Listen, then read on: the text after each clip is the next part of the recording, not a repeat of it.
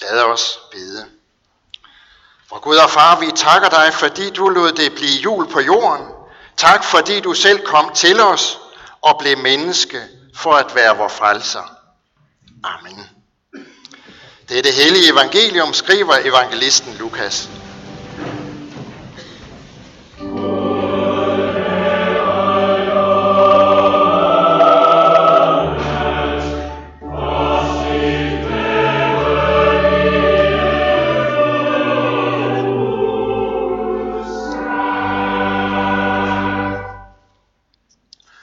Og det skete i de dage, at der udgik en befaling fra kejser Augustus om at holde folketælling i hele verden. Det var den første folketælling, mens Quirinius var statholder i Syrien. Og alle drog hen for at lade sig indskrive, hver til sin by. Også Josef drog op fra byen Nazareth i Galilæa til Judæa, til Davids by, som hedder Bethlehem, fordi han var af Davids hus og slægt, for at lade sig indskrive sammen med Maria, sin forlovede, som ventede et barn. Og mens de var der, kom tiden, da hun skulle føde. Og hun fødte sin søn, den førstefødte, og svøbte ham og lagde ham i en krybbe, for der var ikke plads til dem i herberget. I den samme egen var der hyrder, som lå ude på marken og holdt nattevagt over deres jord. Der stod Herrens engel for dem, og Herrens herlighed strålede om dem, og de blev grebet af stor frygt. Men englen sagde til dem: "Frygt ikke. Se, jeg forkynder jer en stor glæde, som skal være for hele folket. I dag er der født jer en frelser i Davids, hu, i Davids by. Han er Kristus, Herren. Og dette er tegnet, I får. I skal finde et barn, som er svøbt og ligger i en krybbe." Og med et var der sammen med englen en himmelsk herskare, som lovpriste Gud og sang: "Ære være Gud i det højeste og på jorden. Fred til mennesker med Guds velbehag." Og da englene havde forladt dem og var vendt tilbage til himlen, sagde hyrderne til hinanden: "Lad os gå ind til Bethlehem og se det, som er sket, og som Herren har forkyndt os." De skyndte sig derhen, og, Maria og, og fandt Maria og Josef sammen med barnet, som lå i krybben. Da de havde set det, fortalte de, hvad der ble, var blevet sagt til dem om dette barn. Og alle, der hørte det, undrede sig over, hvad hyrderne fortalte dem. Men Maria gemte alle disse ord i sit hjerte og grundede over dem. Så vendte hyrderne tilbage og priste og lovede Gud for alt, hvad de havde hørt og set, sådan som det var blevet sagt til dem. Amen.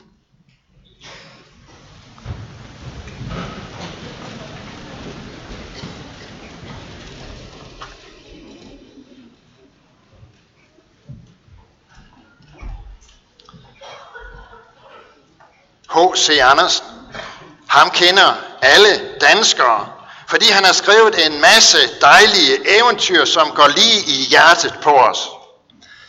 Nu er det ikke et eventyr, der har samlet os her i Herning Kirke i eftermiddag, men derimod en helt konkret person, som blev født i en stald ved Bethlehem for godt to tusind år siden. Stallen, den er der ikke mere, men markerne, som hyrderne opholdt sig på, og hvor de fik besøg af Guds engel, den er der. Jeg var der i sommers, og jeg kan sige jer, det er aldeles uromantisk. Der er overhovedet ikke noget eventyr over det. Alligevel så skal vi begynde med H C. Andersen i dag, fordi han har skrevet et eventyr, som også har med julen at gøre, og det er ikke det om grantræet. Nej, det er det eventyr, der hedder Verdens dejligste rose. Det handler om en dronning, som bor på et rigtigt slot, og der er en have omkring, hvor der er de dejligste roser. Men dronningen er syg, og lægerne forkynder, at hun må dø. Dog er der en eneste mulighed for at frelse hende, nemlig hvis hun, inden hun dør, ser verdens dejligste rose.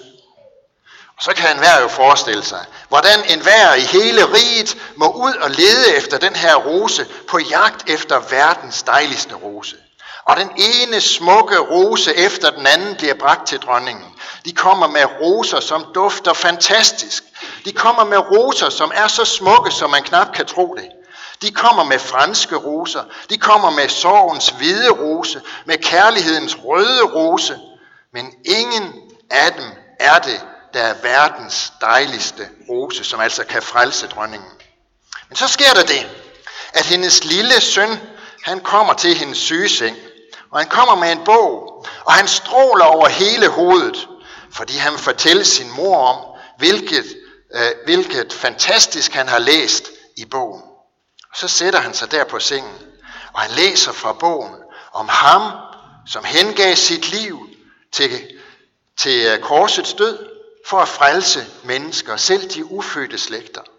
Og så er det H C. Andersen, han skriver, og der gik et rosenskær over dronningens kinder. Hendes øjne blev så store, så klare, til hun så fra bogens blade løfte sig verdens dejligste rose. Jeg ser den, sagde hun. Aldrig dør den, som ser den rose, den dejligste på jorden. Så vidt H C. Andersen og eventyret om verdens dejligste rose, der kunne frelse den, som så den. Når det eventyr har med julen at gøre, så er det jo fordi, det er den rose, som har samlet os her i kirken i dag. Vi har alle sammen forberedt dagen på en eller anden måde. Nu er vi så her i vores fine tøj, og det meste er forberedt til, at vi kan holde jul. Mange af os har glædet os til det og til den her dag. Men der er også nogen, som ikke har glædet sig. Måske har de ligefrem frygtet den her dag, fordi juleaften også kan være en svær dag at komme igennem. Uanset hvordan vi har haft det, når vi har forberedt julen, så lyder budskabet til os alle sammen i dag om verdens dejligste rose, hvorom det gælder, at den, som ser den, ikke skal dø. Det handler om barnet i krybben, om ham, som blev født i Bethlehem julenat. Og vi hørte jo netop for lidt siden, hvordan det var, englene forkyndte på hyrderne, for hyrderne derude på marken, hvad det var for et barn, der var født. I dag er der født jer en frelser i Davids by, han er Kristus Herren. Det var Gud. Det var Gud, der julenat sendte den frelser til os, som vi har brug for. Og H C. Andersen har digtet så fint om det.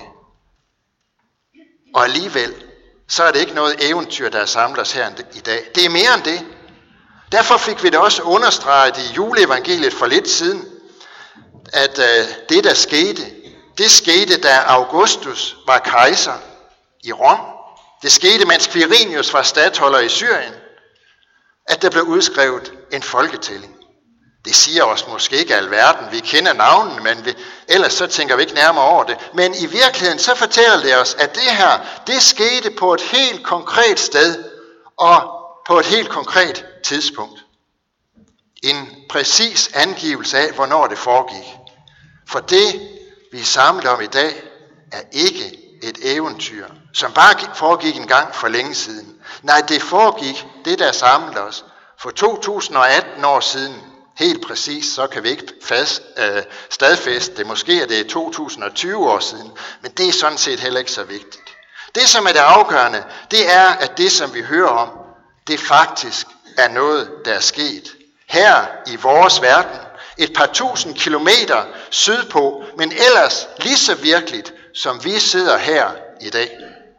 Og det er netop det, der er julens glædesbudskab til os alle. At uanset om vi har frygtet dagen, eller om vi har set frem til den og glædet os til den, så er det virkelighed. Se, jeg forkynder jer en stor glæde, som skal være for hele folket, sagde englen. Det er den glæde, som vi i dag tager del i, fordi det igen lyder til os, og vi får lov til at glæde os over det og holde fest for, at der er født os en frelser. Men er det da virkelig os, der har brug for en frelser? Ja, det er præcist, hvad vi har brug for. Os, der bor i mørket og dødens land, som Esaias udtrykte det, og som jeg læste fra alteret for lidt siden. Sådan har det været siden syndefaldets dag, hvor menneskene gjorde oprør mod Gud og var ulydige mod ham, at den verden, som vi lever i, er omsluttet af et åndeligt mørke og har været underlagt dødens vilkår.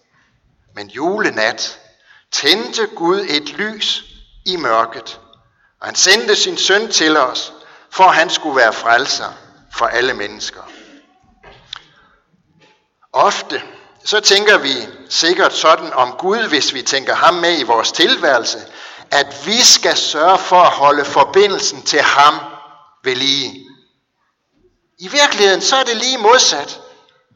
Jul betyder, at der er åbnet en vej fra Gud til os, og han er kommet os til hjælp. Det var det, der skete julenat, da Guds søn blev født her på jorden, for at være vores frelser. Det var verdens dejligste rose, der blev født. Og den, som ser den rose, dør ikke, for rosen er verdens frelser, og han vil frelse os ind i Guds evige rige. Sikken et fantastisk budskab at fejre jul på. Vi kan ikke bare lade som ingenting. På en måde så er vi egentlig sat i samme situation som hyrderne ude på marken, der fik besked om, at verdens frelse var født. De måtte tage stilling til det. De måtte tage stilling til, hvad de ville stille op med det budskab, der lød til dem.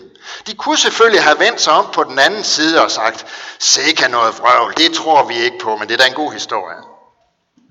De kunne jo også have sagt, ja, ja, ja, ja, ja, det er godt. Hvis verdens frelser virkelig er født, så kommer han nok til os, og så får vi ham nok at se før eller siden. Der er ingen grund til, at vi stager afsted til Bethlehem for at se det her barn.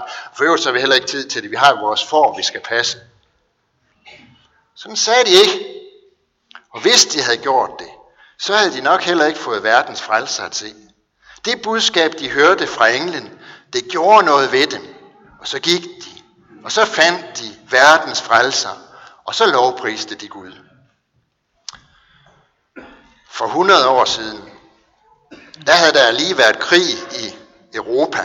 Og Europa havde været del af et otte hundrede kilometer langt zigzag-ar, der gik gennem det sydlige Belgien og det nordlige Frankrig fra den engelske kanal til den schweiziske grænse. Det var fronten. På den ene side stod englænderne og franskmændene, på den anden side tyskerne. Og der er nogen, der siger, at den måde, man fører krig på i dag, den er modbydelig. Det var den altså også dengang. Og fronterne stod over for hinanden i hver sin skyttegrav og prøvede at skyde fjenden ned med maskingevær. Ved juletid i nitten fjorten havde den krig, som senere blev kaldt Første Verdenskrig, været i gang i fem måneder, og der var allerede en million døde. Krigen den sluttede ellevte november nitten atten, det er altså lige godt hundrede år siden. Men den fireogtyvende december i nitten fjorten, der skete der noget helt usædvanligt. Der var nogen, der havde grebet julens budskab om en stor glæde, som skulle være for hele folket. Det begyndte med, at de engelske soldater kunne høre, at tyskerne over i deres skyttegrav sang salmen Stille Nagt. Netop den salme er kendt på flere sprog, og vi skal synge den på dansk til sidst. Det skal vi også, fordi det i dag, netop i dag, er to hundrede år siden Frans Gruber skrev melodien til den salme, som vi kender som Glade Jul. For hundrede år siden, da tyskerne i skyttegraven var færdige med at synge, så klappede englænderne, og så blev der udvekslet julehilsner hen over, hen over fronten. Nogle steder var der ikke mere end tredive meter imellem de to skyttegrave. Det blev aftalt ikke at skyde, og efterhånden så tittede hovederne op af skyttegravene, og man mødtes i ingenmandsland, udvekslede håndtryk og cigaretter, og viste billeder af familierne derhjemme. De to sider lovede hinanden våbenhvile julen over, og de lavede mad sammen og begravede deres døde. Og i formiddag holdt der gudstjeneste i arresten, og der var en dernede, der kunne fortælle mig, at de spillede også fodbold. Hvorfor? Mon ikke det var, fordi julens budskab gjorde noget ved dem. Det gør også noget ved os. Glæden er jordens gæst i dag med himmelkongen den lille. Sådan skal vi synge lige om et øjeblik. Det budskab, som han kom med om frelse for syndere, det må også påvirke os og fylde os med glæde og tak til himlens Gud. Ikke bare en juleaften, men livet igennem. Glædelig jul. Amen. Lad os bede. Lov og tak og evig ære være dig, vor Gud, Far, Søn og Helligånd, du som var, er og bliver en sand treenig Gud, højlovet fra første begyndelse, nu og i al evighed. Vi takker dig, Herre Jesus Kristus, for at det blev jul, og tak, at julens budskab også er blevet forkyndt for os. Tak, at du kom til vor jord, skønt den er snavset og tilsølt af krig og terror, og at mørket har indhyllet os. Tak, at du kom for at dele kår med os, og for at tage vor byrde af skyld og skam, og give os liv og håb. Tak, at du tænder lys og håb i vort mørke. Vi beder, lad glæden, lyset, livet og freden fra den første julenat fylde os med glæde og kærlighed. Lad lyset fra Bethlehem skinne ind i vores hjerter, så der ikke der skal være mørke, synd, kulde og ondskab, men tro, håb og kærlighed. Og lad os i denne hellige aften og nat se en stråle af det lys, som du har tændt i verden. Vi beder for fattige, ensomme, syge og bedrøvede, for dem, som ingen tager sig af, for flygtninge og hjemløse, for dem, der lider under krig og sult, også denne jul. Vi beder for de danske soldater, som er udsendt. Vi beder for dem, der denne jul må undvære en af dem, de holder af. Vi beder for dem, der sidder med sorgens tunge og mørke tanker. For tvivlende og fortvivlende beder vi. Også for dem, der endnu ikke har hørt om dig eller tør tro på dig, beder vi. Også til dem er du givet. Vi beder om dit nærvær og din velsignelse over julefesten, både her i kirken og i vores hjem. Hør os, når vi sammen i Jesu navn beder, Fader vor, du som er i himlen, helliget blive dit navn, komme dit rige. Ske din vilje som i himlen, således også på jorden. Giv os i dag vores daglige brød. Forlad os vores skyld, som også vi forlader vores skyldnere. Led os ikke i fristelse, men fri os fra det onde. For dit er riget, magten og æren i evighed. Amen. Allerede i morgen er der mulighed for at komme til gudstjeneste igen på juledag. Det er klokken ti, og det er min kollega Jens Mosgaard Nielsen, som har tjenesten der. Og så er der også gudstjeneste anden juledag, og det er også klokken ti. Og ligeledes på søndag, julesøndag, og det er mig, der har gudstjenesten. Nytårsdag holder vi gudstjeneste klokken seksten her i kirken.